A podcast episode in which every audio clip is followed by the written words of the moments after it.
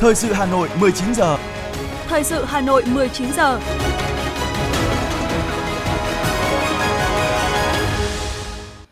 Quang Minh và Thu Thảo xin kính chào quý vị và các bạn. Bây giờ là chương trình thời sự của Đài Phát thanh và Truyền hình Hà Nội, phát trực tiếp trên sóng phát thanh tần số FM 90 MHz. Tối nay thứ tư, ngày mùng 3 tháng 8 năm 2022, chương trình có những nội dung chính sau đây.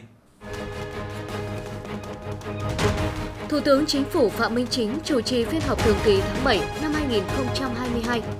Phúc Thọ tổ chức lễ kỷ niệm 200 năm ngày thành lập huyện năm 1822 năm 2022, công bố và đón nhận huân chương lao động hạng 3. Hà Nội yêu cầu các cơ sở khám chữa bệnh đảm bảo cung ứng kiểm soát chặt chẽ giá thuốc điều trị cúm mùa. Tập đoàn FLC bị phong tỏa ba tài khoản ngân hàng để thực hiện cưỡng chế gần 224 tỷ đồng nợ thuế. Phần tin thế giới có những thông tin khai mạc hội nghị Bộ trưởng Ngoại giao ASEAN lần thứ 55 tại Phnom Penh, Campuchia. Bắc Kinh sẽ tiến hành hoạt động quân sự xung quanh đảo Đài Loan từ ngày 4 đến ngày 7 tháng 8. Chính phủ Malaysia dừng áp dụng quy định xét nghiệm COVID-19 trước khi lên máy bay. Sau đây là nội dung chi tiết. Thưa quý vị và các bạn, hôm nay dưới sự chủ trì của Thủ tướng Phạm Minh Chính, Chính phủ họp phiên thường kỳ tháng 7 năm 2022. Phiên họp được tổ chức trực tiếp kết hợp trực tuyến giữa trụ sở chính phủ với Ủy ban nhân dân 63 tỉnh thành phố trực thuộc trung ương. Phát biểu khai mạc phiên họp, Thủ tướng Chính phủ Phạm Minh Chính cho biết, tình hình 7 tháng đầu năm 2022 có nhiều biến động, có những vấn đề chưa có tiền lệ như cạnh tranh chiến lược, xung đột Ukraine, các vấn đề an ninh phi truyền thống, giá nguyên vật liệu, giá xăng dầu tăng cao, an ninh lương thực, năng lượng, lạm phát xảy ra ở nhiều nước, thiên tai, dịch bệnh có nhiều bất ngờ chưa có tiền lệ. Ở trong nước, quy mô nền kinh tế còn kiêm tốn, độ mở nền kinh tế lớn, khả năng chống chịu cú sốc bên ngoài còn hạn chế. Thủ tướng cho rằng thời gian tới có cả thời cơ, thuận lợi, song khó khăn và thách thức nhiều hơn. Nhiệm vụ tháng 8 và những tháng tiếp theo còn rất nặng nề, do đó đề nghị các thành viên chính phủ, lãnh đạo các bộ ngành địa phương tập trung thảo luận phân tích nguyên nhân khách quan, chủ quan của thành tựu, đặc biệt là khó khăn, hạn chế, rút ra bài học kinh nghiệm, đề ra nhiệm vụ, giải pháp thực hiện các nhiệm vụ. Theo chương trình phiên họp thảo luận về tình hình kinh tế xã hội tháng 7 và 7 tháng năm 2022, tình hình triển khai thực hiện nghị quyết số 01 của Chính phủ, tình hình triển khai chương trình phục hồi và phát triển kinh tế xã hội, tình hình công tác phòng chống dịch COVID-19, tình hình thực hiện và giải ngân vốn đầu tư công và tình hình triển khai ba chương trình mục tiêu quốc gia. Sáng nay, huyện Phúc Thọ trang trọng tổ chức lễ kỷ niệm 200 năm ngày thành lập huyện năm 1822 năm 2022, công bố và đón nhận huân chương lao động hạng 3 của Chủ tịch nước, quyết định của Thủ tướng Chính phủ công nhận huyện Phúc Thọ đạt chuẩn nông thôn mới. Dự buổi lễ có các đồng chí nguyên ủy viên Bộ Chính trị, nguyên Bí thư Thành ủy Hà Nội Phạm Quang Nghị, ủy viên Trung ương Đảng, Phó Bí thư Thường trực Thành ủy Nguyễn Thị Tuyến, các đồng chí nguyên ủy viên Trung ương Đảng, nguyên lãnh đạo thành phố, các ủy viên Ban Thường vụ Thành ủy. Tại buổi lễ, thừa ủy quyền của Chủ tịch nước, Phó Bí thư Thường trực Thành ủy Nguyễn Thị Tuyến đã trao huân chương lao động hạng 3, trao bằng công nhận huyện đạt chuẩn nông thôn mới năm 2020 của Thủ tướng Chính phủ cho cán bộ và nhân dân huyện Phúc Thọ. Các tập thể cá nhân có thành tích xuất sắc trong xây dựng nông thôn mới cũng vinh dự nhận bằng khen của Chủ tịch Ủy ban nhân dân thành phố Hà Nội. Phát biểu tại buổi lễ, Phó Bí thư Thường trực Thành ủy Nguyễn Thị Tuyến, trưởng ban chỉ đạo chương trình số 04 của Thành ủy khóa 17 về đẩy mạnh thực hiện hiệu quả chương trình mục tiêu quốc gia xây dựng nông thôn mới gắn với cơ cấu lại ngành nông nghiệp và phát triển kinh tế nông thôn, nâng cao đời sống vật chất, tinh thần của nông dân giai đoạn 2021-2025 chúc mừng, biểu dương những kết quả đạt được của huyện Phúc Thọ đồng thời ghi nhận những nỗ lực cố gắng không ngừng của Đảng bộ, chính quyền và nhân dân huyện Phúc Thọ trong xây dựng nông thôn mới. Phó Bí thư Thường trực Thành ủy Nguyễn Thị Tuyến khẳng định những kết quả đã đạt được trong công tác xây dựng nông thôn mới của Phúc Thọ sẽ là nền tảng vững chắc để huyện tiếp tục phát huy nội lực, thực hiện thắng lợi các chỉ tiêu, nhiệm vụ chính trị của địa phương trong những năm tiếp theo. Sáng nay, tại trường Đại học Sư phạm Hà Nội, Đảng ủy khối các trường đại học cao đẳng Hà Nội tổ chức hội nghị nghiên cứu, học tập, triển khai thực hiện nghị quyết số 15 ngày 5 tháng 5 năm 2022 của Bộ Chính trị về phương hướng, nhiệm vụ phát triển thủ đô Hà Nội đến năm 2030, tầm nhìn đến năm 2045. Phó Bí thư Thành ủy Hà Nội Nguyễn Văn Phong tới dự và truyền đạt nội dung nghị quyết. Tham dự có Ủy viên Ban Thường vụ Thành ủy, Trưởng ban Tuyên giáo Thành ủy Hà Nội Bùi Huyền Mai. Truyền đạt về những điểm chính trong nghị quyết số 15 của Bộ Chính trị, đồng chí Nguyễn Văn Phong cho biết, nghị quyết gồm 4 quan điểm, hai mục tiêu lớn đối với từng giai đoạn với nhiều điểm mới để lãnh đạo, chỉ đạo công cuộc xây dựng, phát triển thủ đô Hà Nội đến năm 2030, tầm nhìn đến năm 2045. Đồng thời, đề ra 8 nhiệm vụ giải pháp chủ yếu. Đặc biệt, điểm mới nổi bật của nghị quyết là phần tổ chức thực hiện rất cụ thể, chi tiết, phân công rõ người, rõ việc, làm căn cứ thuận lợi cho công tác kiểm tra, giám sát, sơ kết và tổng kết. Dành nhiều thời gian phân tích 8 nhiệm vụ, giải pháp của nghị quyết, đồng chí Nguyễn Văn Phong đã đi sâu làm rõ những nhiệm vụ, giải pháp liên quan trực tiếp đến Đảng bộ, khối các trường đại học cao đẳng Hà Nội và các trường trong khối. Nổi bật là giải pháp về phát triển kinh tế, các trường đại học cao đẳng trong khối có vai trò rất lớn tham gia việc phát triển thị trường khoa học và công nghệ. Phó Bí thư Thành ủy cũng đề nghị các trường đại học cao đẳng trong khối tích cực chủ động đưa giáo dục sáng tạo vào trong chương trình giảng dạy. Thưa quý vị và các bạn, Chiều nay, Phó Bí thư Thành ủy, Chủ tịch Hội đồng nhân dân thành phố Nguyễn Ngọc Tuấn, trưởng ban chỉ đạo chương trình số 08 của Thành ủy về phát triển hệ thống an sinh xã hội, nâng cao phúc lợi xã hội, chất lượng cuộc sống của nhân dân thủ đô giai đoạn 2021-2025 đã chủ trì giao ban đánh giá kết quả 6 tháng đầu năm 2022 và triển khai nhiệm vụ những tháng cuối năm 6 tháng đầu năm nay, các thành viên Ban chỉ đạo chương trình 08 đã tham mưu trình cấp có thẩm quyền phê duyệt 35 văn bản liên quan. Ủy ban nhân dân thành phố tiếp tục chỉ đạo nghiên cứu, trình Hội đồng nhân dân thành phố ban hành các cơ chế chính sách đặc thù, góp phần phát triển hệ thống an sinh xã hội, nâng cao phúc lợi xã hội, chất lượng cuộc sống của nhân dân thủ đô. Các sở ngành liên quan và quận huyện thị xã đã hỗ trợ kịp thời cho hơn 2 triệu lao động, người sử dụng lao động, hộ kinh doanh gặp khó khăn do ảnh hưởng của dịch COVID-19 với kinh phí hơn 2.500 tỷ đồng.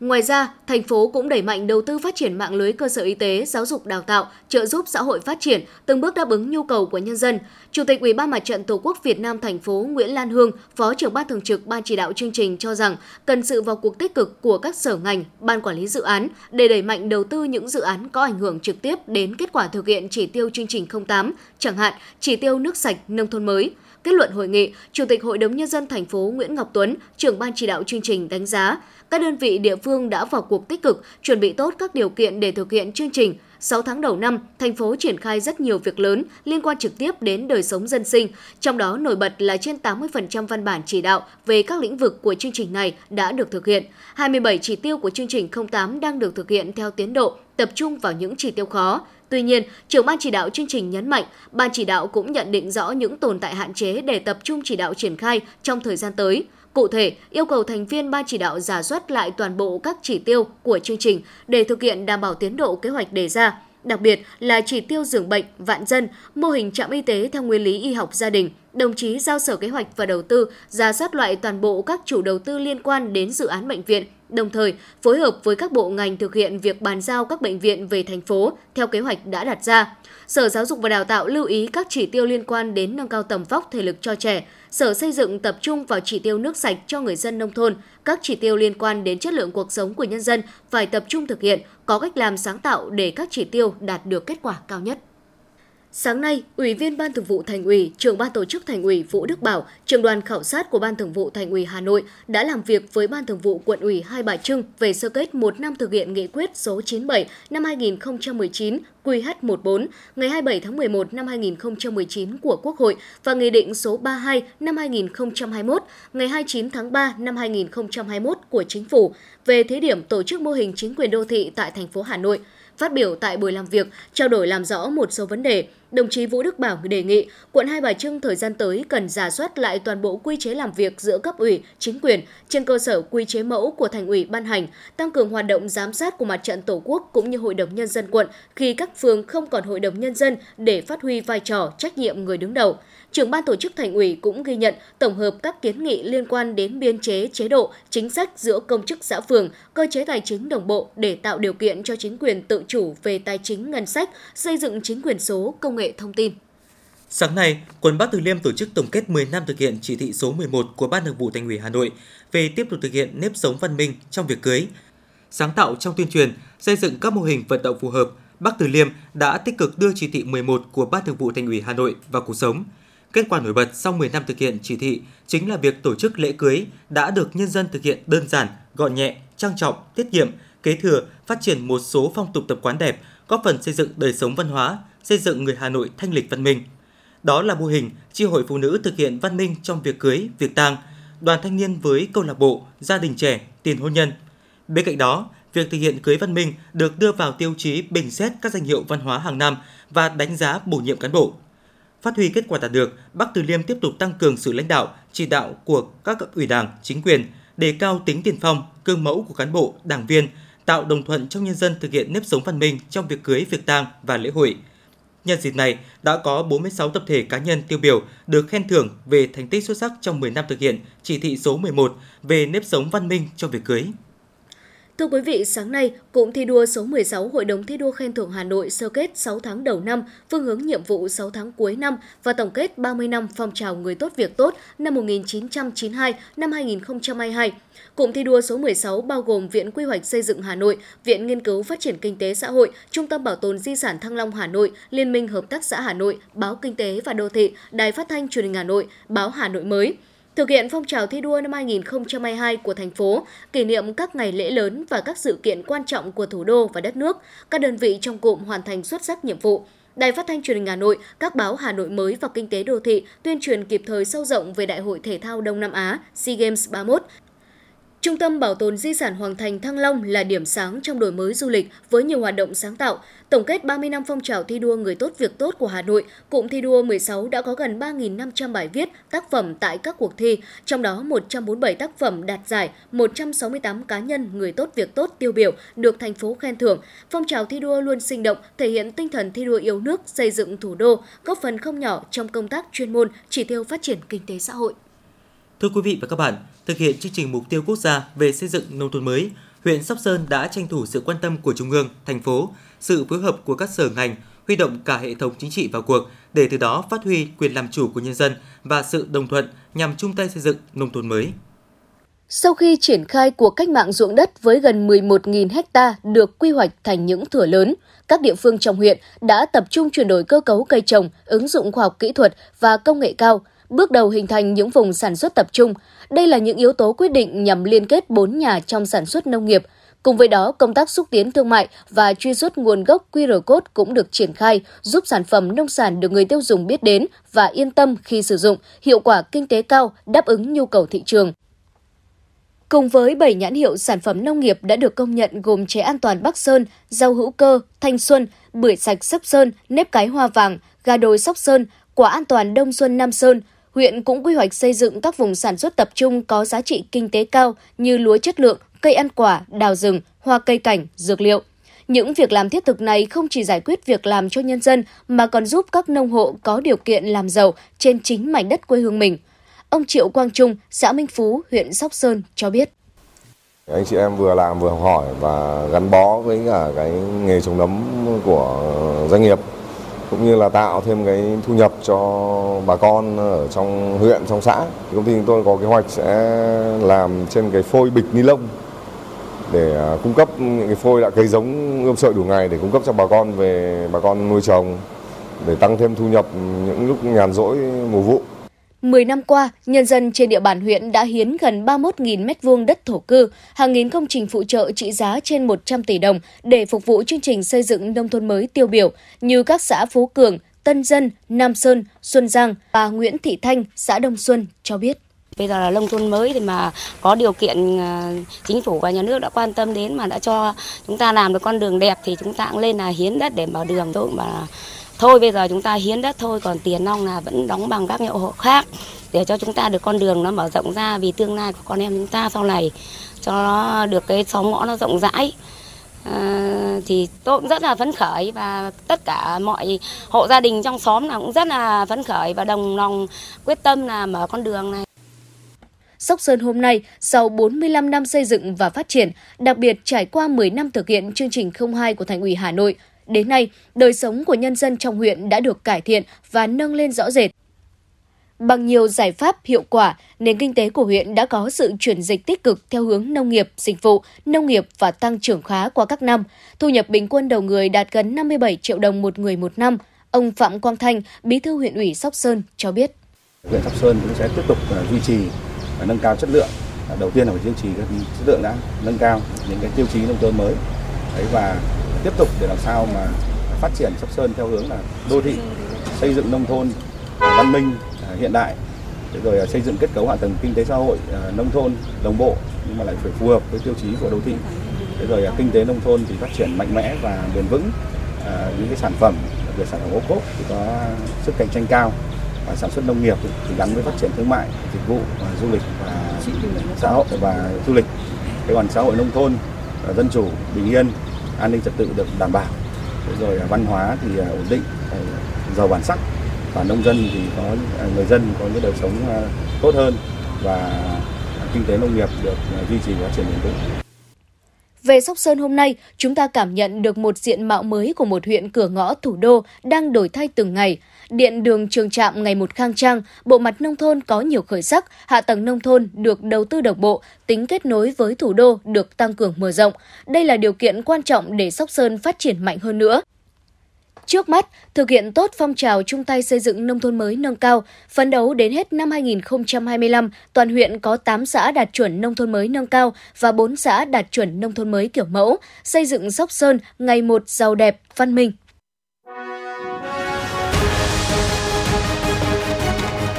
Thời sự Hà Nội, nhanh, chính xác, tương tác cao.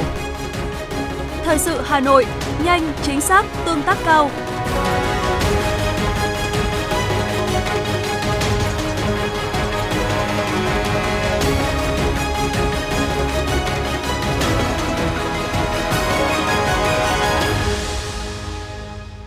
Xin được chuyển sang những thông tin khác. Thưa quý vị, hôm nay, Ủy ban nhân dân thành phố Hà Nội tổ chức hội nghị triển khai nhiệm vụ bảo hiểm xã hội, bảo hiểm y tế năm tháng cuối năm 2022. Phó Chủ tịch Ủy ban nhân dân thành phố Hà Nội Trử Xuân Dũng chủ trì hội nghị. Gần đây, Bảo hiểm xã hội thành phố Hà Nội công khai danh sách nhiều đơn vị doanh nghiệp nợ đóng với số tiền lớn trong thời gian dài nhằm đảm bảo các quyền lợi ích chính đáng hợp pháp cho người lao động. Những tháng cuối năm nay, thành phố Hà Nội tiếp tục không để các đơn vị doanh nghiệp nợ đóng bảo hiểm xã hội được tham gia đấu thầu, triển khai các dự án trên địa bàn, công khai danh sách đơn vị nợ đóng quá nhiều kênh thông tin. Ngoài ra, ngành bảo hiểm xã hội thành phố phối hợp với các sở, ngành chức năng, các địa phương tăng cường thanh tra, kiểm tra việc thực hiện chính sách pháp luật về bảo hiểm xã hội tại các đơn vị, doanh nghiệp, tập trung ở các đơn vị có dấu hiệu vi phạm. Liên quan đến công tác nợ đóng bảo hiểm xã hội, kết luận hội nghị, Phó Chủ tịch Ủy ban nhân dân thành phố Trử Xuân Dũng yêu cầu các ngành đơn vị địa phương thực hiện nghiêm quy định của pháp luật về bảo hiểm xã hội. Phó Chủ tịch Ủy ban nhân dân thành phố giao ngành bảo hiểm xã hội phối hợp với các lực lượng chức năng tăng cường thanh tra, kiểm tra, kiên quyết xử phạt vi phạm hành chính, làm cơ sở xử lý vi phạm hình sự với các đơn vị nợ đóng, trốn đóng bảo hiểm xã hội. Làm tốt điều này, quyền lợi đời sống của người lao động sẽ được đảm bảo tốt hơn. Sở Y tế Hà Nội vừa có công văn số 3398 về việc đảm bảo cung ứng, kiểm soát chặt chẽ giá thuốc điều trị cúm mùa gửi các cơ sở khám bệnh, chữa bệnh, cơ sở sản xuất kinh doanh trên địa bàn thành phố, phòng y tế các quận huyện thị xã. Sở Y tế Hà Nội yêu cầu các cơ sở trên chủ động xây dựng và triển khai kế hoạch đảm bảo cung ứng đầy đủ, kịp thời thuốc điều trị cúm, đặc biệt là thuốc điều trị cúm A, không để xảy ra tình trạng thiếu thuốc phục vụ công tác khám chữa bệnh cho nhân dân. Bên cạnh đó, thực hiện nghiêm các quy định về quản lý giá thuốc,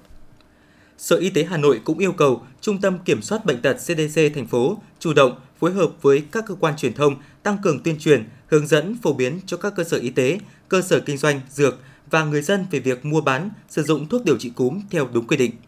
Ngày 3 tháng 8, theo Sở Y tế Hà Nội, ngay sau khi Bộ Y tế ban hành hướng dẫn chẩn đoán điều trị và phòng bệnh đậu mùa khỉ ở người, Sở đã có văn bản đề nghị các cơ sở khám chữa bệnh ở trong và ngoài công lập nghiên cứu và thực hiện. Sở Y tế Hà Nội cũng giao cho Bệnh viện Đa khoa Đống Đa, chuyên khoa đầu ngành về truyền nhiễm tiếp tục tập huấn, tập huấn lại, hỗ trợ và chỉ đạo tuyến cho các đơn vị thực hiện hướng dẫn chẩn đoán điều trị và phòng bệnh đậu mùa khỉ ở người của Bộ Y tế. Trước đó vào tháng 5 năm nay, Sở Y tế Hà Nội đã có văn bản yêu cầu Trung tâm Kiểm soát Bệnh tật CDC Hà Nội phối hợp với Cảng hàng không quốc tế Nội Bài và các đơn vị liên quan tăng cường giám sát tại cảng hàng không để phát hiện những trường hợp nghi ngờ ngay tại cửa khẩu, đồng thời triển khai các biện pháp quản lý, xét nghiệm, phòng chống dịch. Cùng với đó, triển khai tập huấn hướng dẫn chuyên môn phòng chống bệnh đậu mùa khỉ cho các đơn vị trong ngành. Sở Y tế Hà Nội cũng yêu cầu các cơ sở khám chữa bệnh ở trong và ngoài công lập phối hợp với CDC Hà Nội, Trung tâm Y tế các quận huyện thị xã tổ chức tốt việc phân tuyến, thu dung, cấp cứu, điều trị bệnh nhân tại các cơ sở khám chữa bệnh, tránh lây nhiễm chéo trong cơ sở khám bệnh chữa bệnh, hạn chế thấp nhất tử vong. Trước diễn biến phức tạp của tình hình dịch bệnh sốt xuất huyết tại xã Quang Trung, huyện Phú Xuyên, lãnh đạo Sở Y tế Hà Nội đã làm việc với huyện Phú Xuyên về công tác phòng chống dịch sốt xuất huyết. Đến ngày mùng 2 tháng 8, toàn huyện Phú Xuyên có 6 xã ghi nhận các bệnh sốt xuất huyết với tổng số 37 ca, một ổ dịch. Trong đó ổ dịch tại thôn Phú nhiều, xã Quang Trung có 31 ca bệnh trong tổng số 37 ca mắc sốt xuất huyết của toàn huyện. Ngày ghi nhận ca bệnh đầu tiên là ngày 28 tháng 6. Hiện tại bệnh nhân đã được điều trị khỏi. Ngày khởi phát của ca bệnh cuối cùng là ngày 20 tháng 7 cho đến nay, sau 13 ngày xã không ghi nhận ca mắc mới, ổ dịch cơ bản đã được kiểm soát. Tại buổi làm việc, đoàn đã trực tiếp kiểm tra thực tế hoạt động phòng chống sốt xuất huyết tại các hộ dân của thôn Phú Nhiều và lưu ý huyện Phú Xuyên và xã Quang Trung trong thời gian này cần ưu tiên hàng đầu cho hoạt động phòng chống sốt xuất huyết vì qua kiểm tra thực tế, mật độ bọ gậy và mũi truyền sốt còn ở mức cao, đồng thời thực hiện giám sát, hướng dẫn, tuyên truyền liên tục đến từng hộ gia đình, từng người dân thực hiện các biện pháp phòng chống theo hướng dẫn của ngành y tế.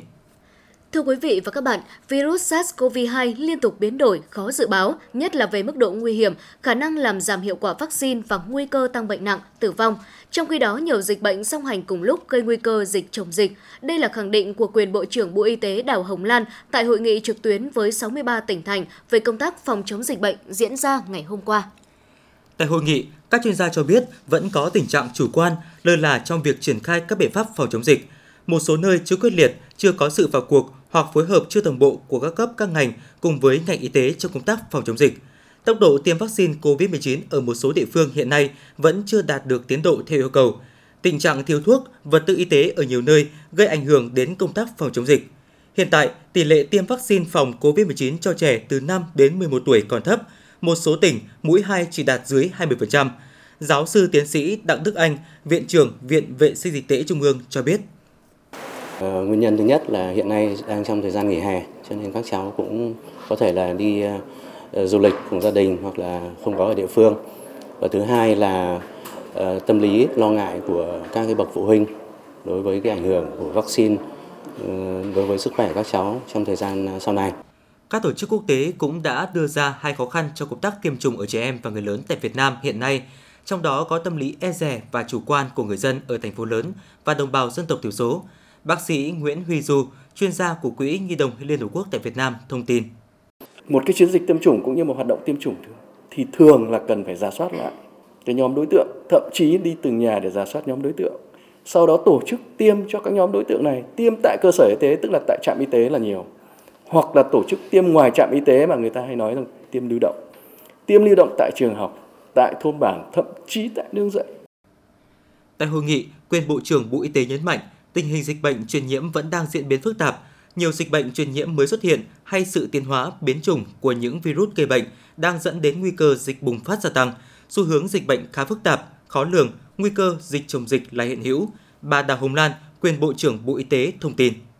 Cái việc mà đánh giá cái cấp độ dịch để có những biện pháp điều chỉnh kịp thời cho phù hợp. À, đặc biệt là hiện nay thì cái dịch cúm A và dịch à, sốt xuất huyết đang xảy ra rất nhiều trên các cái địa bàn thì các đồng chí cũng chú ý cái nội dung này. À, dự báo từ cái việc số lượng à, tăng thêm đến việc à, công tác khám chữa bệnh công tác chuẩn bị vật tư y tế để cho cái công tác này. À, đề nghị là chúng ta không để thiếu vật tư y tế không để thiếu à, thuốc à, chữa bệnh cho các cái đối tượng mà bị nhiễm các cái bệnh à, liên quan đến việc truyền nhiễm à, trong cái thời gian tới đây. Lãnh đạo Bộ Y tế cũng đề nghị đẩy nhanh hơn nữa tốc độ tiêm vaccine phòng COVID-19, nhất là tiêm vaccine mũi 3, mũi 4 cho từng nhóm đối tượng, tiêm cho trẻ em từ 5 đến dưới 12 tuổi và không để vaccine không được sử dụng kịp thời, gây lãng phí. Thưa quý vị và các bạn, tỷ lệ vô sinh hiếm muộn hiện nay đang ngày càng gia tăng và trẻ hóa, trong đó tỷ lệ ở nam và nữ là ngang nhau. Nhờ các kỹ thuật hiện đại đã được ứng dụng thành công, nhiều em bé khỏe mạnh đã chào đời. Đây là thông tin được đưa ra tại Ngày hội tư vấn vô sinh hiếm muộn năm 2022 vừa diễn ra tại Hà Nội.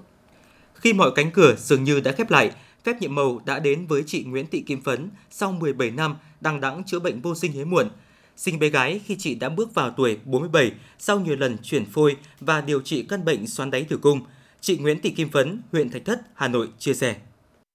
Rất là sung sướng, vui và chỉ mong nhìn mặt con bởi lúc đấy mình à, sinh vào nguồn nóng nó huyết áp nó hơi cao thế là khi bác sĩ phải tách con ra 10 ngày mình rất là hồi hộp ngày được đến nhìn thấy mặt con.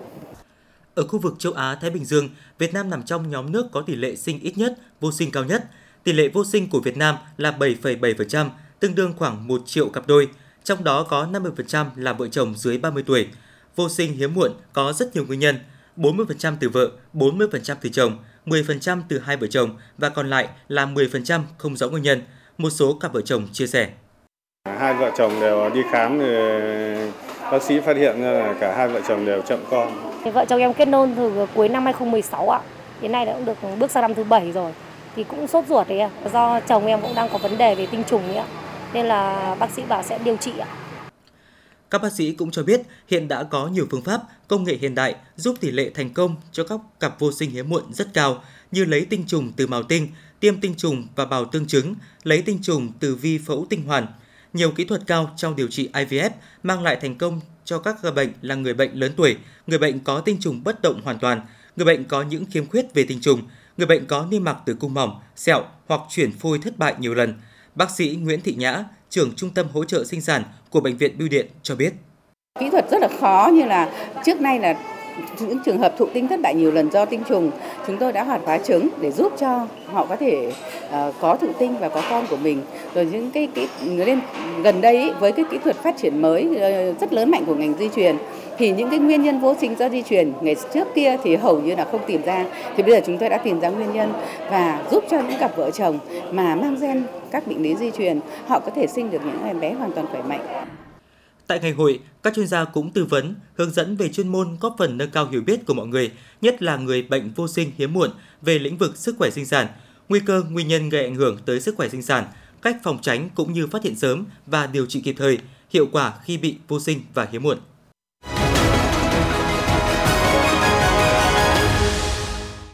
Thưa quý vị và các bạn, Ủy ban nhân dân thành phố cho biết đến nay Hà Nội có 30 thiết chế văn hóa thể thao cấp thành phố, 57 thiết chế văn hóa thể thao cấp huyện, 136 trung tâm văn hóa thể thao cấp xã, 4.277 nhà văn hóa, điểm sinh hoạt cộng đồng tại các thôn, tổ dân phố. Nhiều thiết chế văn hóa đã được đầu tư xây dựng đồng bộ, khang trang, phát huy hiệu quả, đáp ứng nhu cầu sinh hoạt văn hóa tinh thần của nhân dân. Tuy nhiên, qua giám sát của Hội đồng Nhân dân thành phố và các ý kiến kiến nghị của cử tri, bên cạnh những kết quả đạt được, việc đầu tư, khai thác, quản lý và sử dụng các thiết chế văn hóa, thể thao trên địa bàn Hà Nội vẫn còn nhiều bất cập cần khắc phục trong thời gian tới.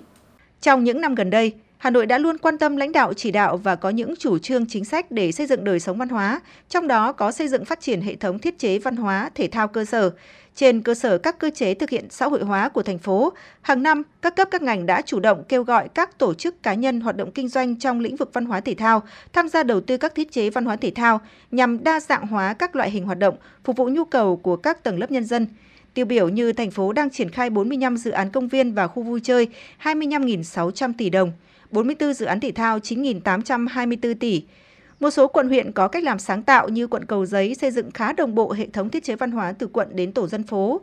Quận Long Biên có 90% tổ dân phố có nhà văn hóa và đã có 57 điểm được lắp đặt một số dụng cụ thể thao cơ bản tại các nhà văn hóa và vườn hoa, khu công cộng theo hình thức mở để nhân dân được tự do luyện tập vào tất cả các thời gian. Tại quận Hoàn Kiếm, nhiều tổ dân phố không có nhà văn hóa nhưng quận đã vận dụng kết hợp với đình đền làm nơi sinh hoạt cộng đồng.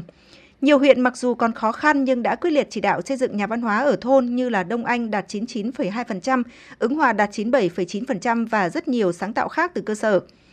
Tuy nhiên, thực tế cũng cho thấy các thiết chế văn hóa vẫn còn thiếu, chưa đồng bộ, xuống cấp, cần được đầu tư và cải tạo. Chưa có nhiều các công trình văn hóa thể thao, khu vui chơi đáp ứng nhu cầu thụ hưởng văn hóa tinh thần của nhân dân. Nhiều dự án công trình hiện vẫn đang nằm trên giấy hoặc chậm tiến độ. Đại biểu Hội đồng nhân dân thành phố Trần Hợp Dũng, huyện Thanh Trì cho biết. Ờ, Trung tâm văn hóa thành phố tại ờ, địa chỉ số 7, phố Phùng Hưng, quận Hà Đông nhiều năm nay trong tình trạng vắng các hoạt động. Trong khuôn viên thì tồn tại một số hộ dân đang sinh sống lấn chiếm, thậm chí cả một khu tập thể với 89 hộ dân sử dụng lối đi chung với khuôn viên của Trung tâm văn hóa thành phố. Dạp mùng 2 tháng 9 thị xã Sơn Tây thì được cải tạo sửa chữa xong từ năm 2016 nhưng đến nay chưa đưa vào bàn giao khai thác sử dụng. Toàn thành phố hiện mới chỉ có 136 trên 579 xã phường thị trấn có công trình trung tâm văn hóa thể thao cấp xã đạt tỷ lệ 24%. 187 nhà văn hóa xuống cấp không đảm bảo điều kiện sinh hoạt. Đại biểu Hội đồng nhân dân thành phố Nguyễn Quang Thắng, quận Long Biên cho biết. Thì điểm sinh hoạt cộng đồng tại số 8 hàng bún, phường Nguyễn Trung Trực của quận Ba Đình thì hiện có 2 chi bộ và 7 tổ dân phố sử dụng làm nơi sinh hoạt chung. Ờ, tuy nhiên thì ờ, cơ sở vật chất hiện đang xuống cấp trầm trọng. Các trang thiết bị thì đã cũ, nát, lạc hậu nhưng đến nay thì chưa được quan tâm sửa chữa cải tạo, nâng cấp và đầu tư trang thiết bị. Và nhà văn hóa tổ dân phố số 3, phường Quang Trung, thị xã Sơn Tây cũng đang trong tình trạng xuống cấp, ruột nát 3-4 năm nay thì nhân dân không có nơi sinh hoạt. Công tác đầu tư các công trình bằng nguồn vốn ngân sách còn hạn chế, việc huy động xã hội hóa đầu tư cho lĩnh vực văn hóa, thể dục thể thao đạt kết quả chưa cao. Nhiều công trình được đầu tư xây dựng nhưng việc quản lý khai thác còn nhiều bất cập, chưa phát huy được hiệu quả. Giám đốc Sở Văn hóa Thể thao Đỗ Đình Hồng cho biết. Chính vì những cái tồn tại và những hạn chế như thế nhưng mà chúng tôi cho rằng cái nguyên nhân cũng vẫn là con người, trực tiếp là ban là cái trung tâm ừ, văn hóa của thành phố và uh, sở văn hóa và thể thao Hà Nội chúng tôi nhận cái trách nhiệm này với đại biểu hội đồng và sau đây chúng tôi sẽ có một số những cái giải pháp để thực hiện tốt. Ủy ban dân thành phố Hà Nội cũng cho biết, theo tinh thần chỉ đạo của Thủ tướng và thành phố, các đơn vị phải ra soát, cập nhật quy hoạch và điều chỉnh, bổ sung để xử lý dứt điểm khâu quy hoạch sớm nhất, quan tâm dành quỹ đất cho các thiết chế văn hóa thể thao, dành nguồn lực từ đầu tư công, thực hiện chính sách xã hội hóa, bố trí ngân sách trong kế hoạch hàng năm để đầu tư xây dựng, bao gồm cả đầu tư xây dựng mua sắm trang thiết bị, bồi dưỡng nghiệp vụ và nâng cao chất lượng hiệu quả, đa dạng hóa, tăng cường quy chế quản lý sau đầu tư. Tiếp tục là phần tin, Thưa quý vị, Hội tụ tinh hoa sản phẩm nghề truyền thống thủ đô là chủ đề chính của cuộc thi thiết kế mẫu sản phẩm thủ công mỹ nghệ năm 2022 do Sở Công Thương Hà Nội tổ chức. Theo đó, sản phẩm dự thi được phân thành 6 nhóm bao gồm sản phẩm sứ, sơn mài, mây che đan, khảm trai, theo lụa tơ tằm, sản phẩm đông đá và các sản phẩm khác. Ban tổ chức sẽ tiến hành chấm thi theo hai vòng. Vòng sơ khảo sẽ lựa chọn những sản phẩm đáp ứng đầy đủ những tiêu chí của cuộc thi đề ra tại phòng trung khảo sẽ chấm thi chi tiết sản phẩm theo thang bảng điểm. Cuộc thi góp phần khuyến khích các doanh nghiệp, cá nhân tích cực sáng tạo những sản phẩm thủ công mỹ nghệ có mẫu mã độc đáo, ấn tượng, đa dạng hóa mẫu mã sản phẩm, tiến tới nâng cao khả năng cạnh tranh giữa các doanh nghiệp trong và ngoài nước. Dự kiến lễ trao giải cuộc thi sẽ diễn ra trong khuôn khổ Hội trợ quốc tế quà tặng hàng thủ công mỹ nghệ Hà Nội vào tháng 10 năm 2022.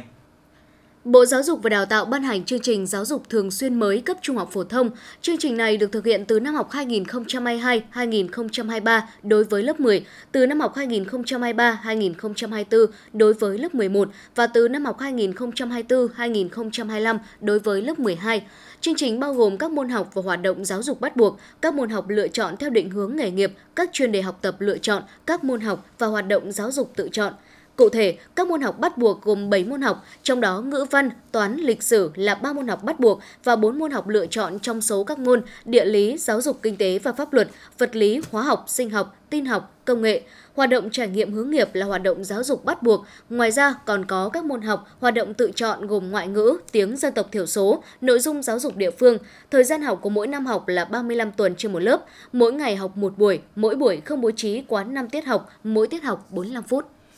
Ngày 3 tháng 8, theo thông tin sơ bộ từ các đơn vị đăng ký dự thi trên địa bàn thành phố Hà Nội về tình hình đăng ký nguyện vọng xét tuyển đại học cao đẳng ngành giáo dục mầm non 2022. Về cơ bản, hệ thống hỗ trợ tuyển sinh của Bộ Giáo dục và Đào tạo tại địa chỉ thí sinh thi trung học phổ thông quốc gia.edu.vn hoạt động ổn định, giúp thí sinh đăng ký nguyện vọng thuận lợi. Thí sinh lưu ý, trong quá trình đăng ký nguyện vọng xét tuyển, nếu gặp vấn đề còn băn khoăn, thắc mắc thí sinh có thể liên hệ tới các số điện thoại hỗ trợ công tác tuyển sinh của Bộ Giáo dục và Đào tạo 024 3218 1385 hoặc 024 3218 1386 hoặc 024 3229 3009 để được giải đáp. Bộ Giáo dục và Đào tạo yêu cầu các cơ sở đào tạo kịp thời giải đáp vướng mắc về công tác tuyển sinh của nhà trường theo quy định hiện hành. Thưa quý vị, thời gian gần đây, thông qua việc thu phí theo hình thức điện tử không dừng ETC, Công ty Cổ phần Giao thông số Việt Nam đã phát hiện nhiều ô tô gắn biển số của xe khác để lưu thông qua trạm thu phí. Qua tra cứu trên cơ sở dữ liệu đăng ký xe, trong các xe trên có ô tô không trùng đặc điểm như nhãn hiệu, màu sơn,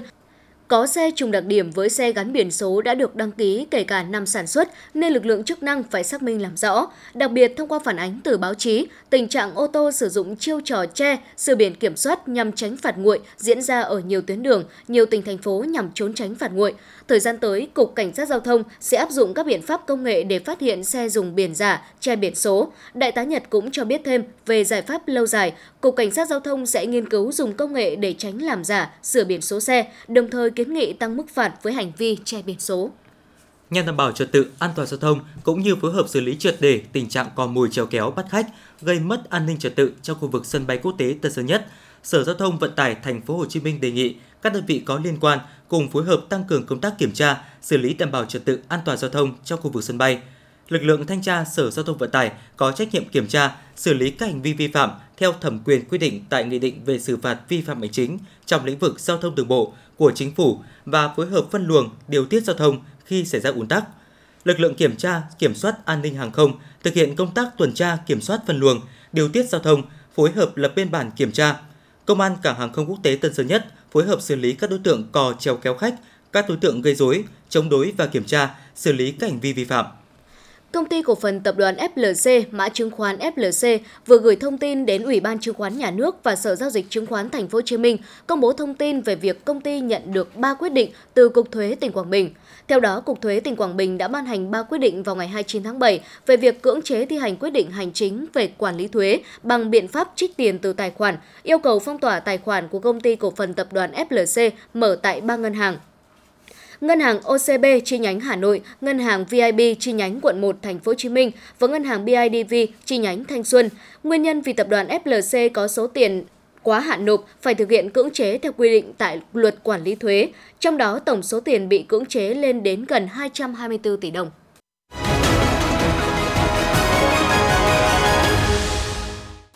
Quý thính giả đang nghe chương trình thời sự của Đài Phát thanh và Truyền hình Hà Nội được phát trực tiếp trên sóng FM tần số 90 MHz. Xin được chuyển sang những thông tin quốc tế. Thưa quý vị, sáng nay ngày mùng 3 tháng 8, Hội nghị Bộ trưởng Ngoại giao ASEAN lần thứ 55 đã chính thức khai mạc tại Phnom Penh, Campuchia. Bộ trưởng Bộ Ngoại giao Bùi Thanh Sơn dẫn đầu đoàn Việt Nam tham dự hội nghị. Với tinh thần ASEAN hành động cùng ứng phó với các thách thức, ASEAN đã thể hiện quyết tâm vượt qua khó khăn và đạt được nhiều kết quả trọng tâm, đặc biệt là thúc đẩy phục hồi sau Covid-19, đưa hiệp định đối tác kinh tế toàn diện khu vực có hiệu lực, thúc đẩy tiếp tục xây dựng bộ quy tắc ứng xử ở Biển Đông hiệu lực hiệu quả và phù hợp với luật pháp quốc tế, trong đó có Công ước Luật Biển năm 1982. Quan hệ giữa ASEAN với các đối tác tiếp tục được mở rộng, làm sâu sắc hơn.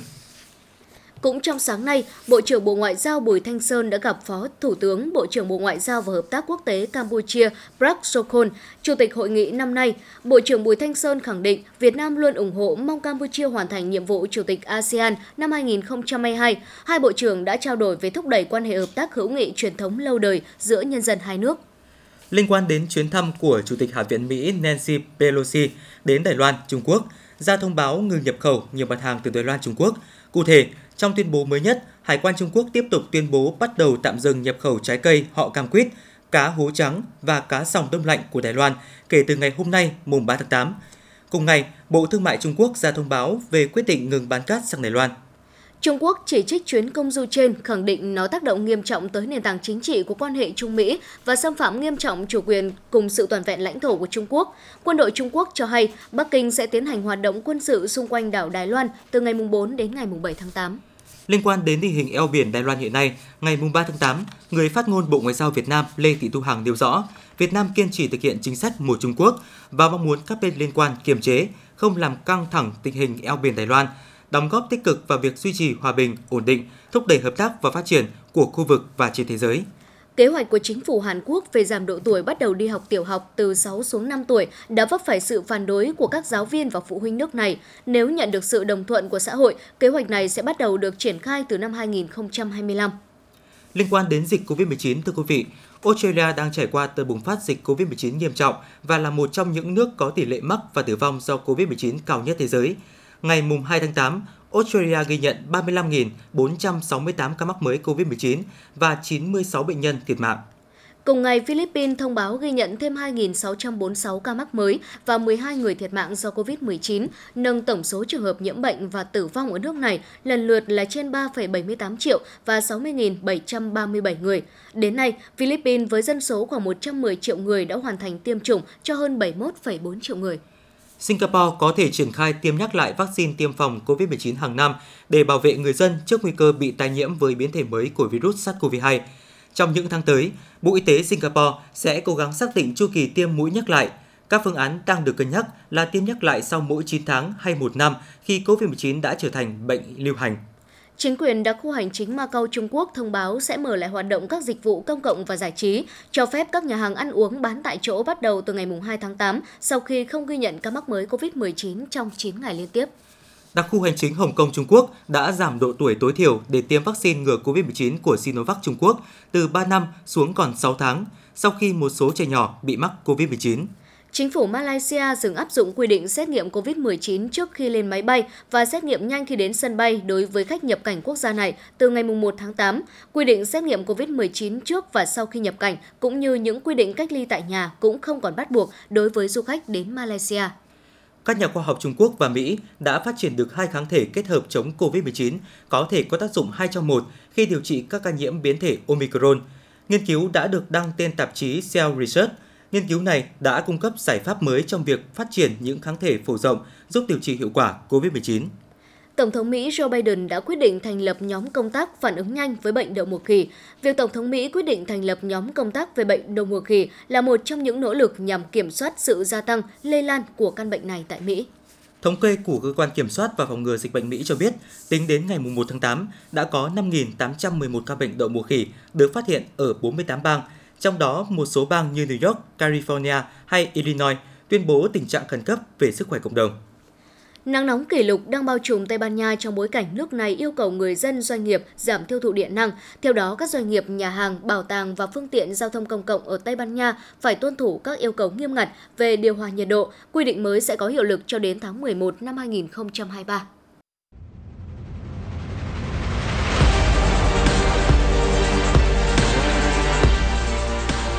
Bản tin thể thao Bản tin thể thao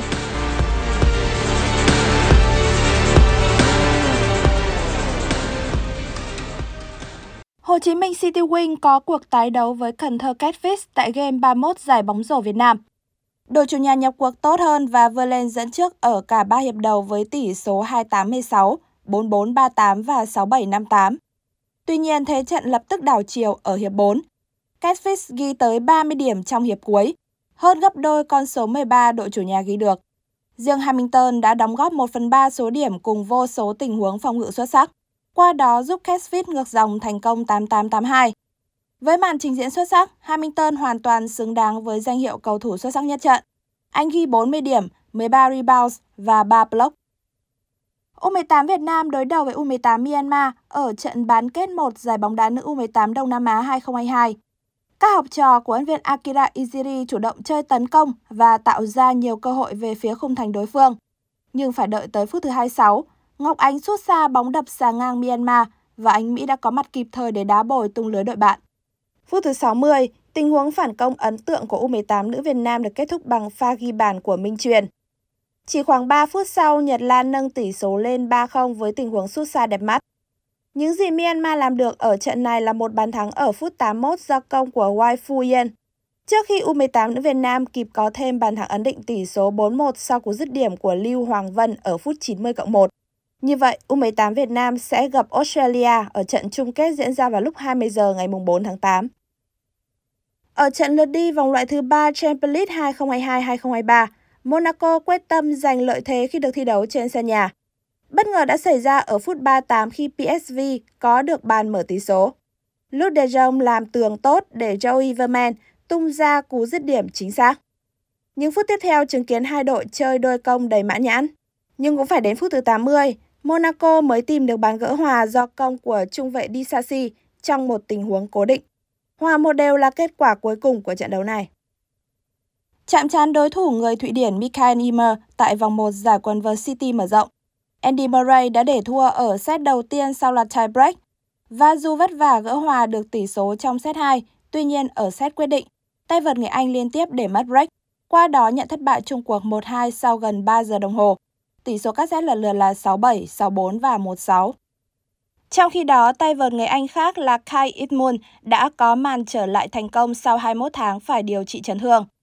Tay vợt người Anh vượt qua đối thủ người Nhật Bản Yosuke Wananuki với tỷ số 6-4 và 7-6. Tại vòng 2, cựu tay vợt số 14 thế giới sẽ gặp người đồng hương Dan Evans. Dự báo thời tiết khu vực Hà Nội đêm mùng 3 ngày mùng 4 tháng 8 năm 2022, khu vực trung tâm thành phố Hà Nội đêm không mưa, ngày nắng nóng, nhiệt độ từ 29 đến 36 độ C.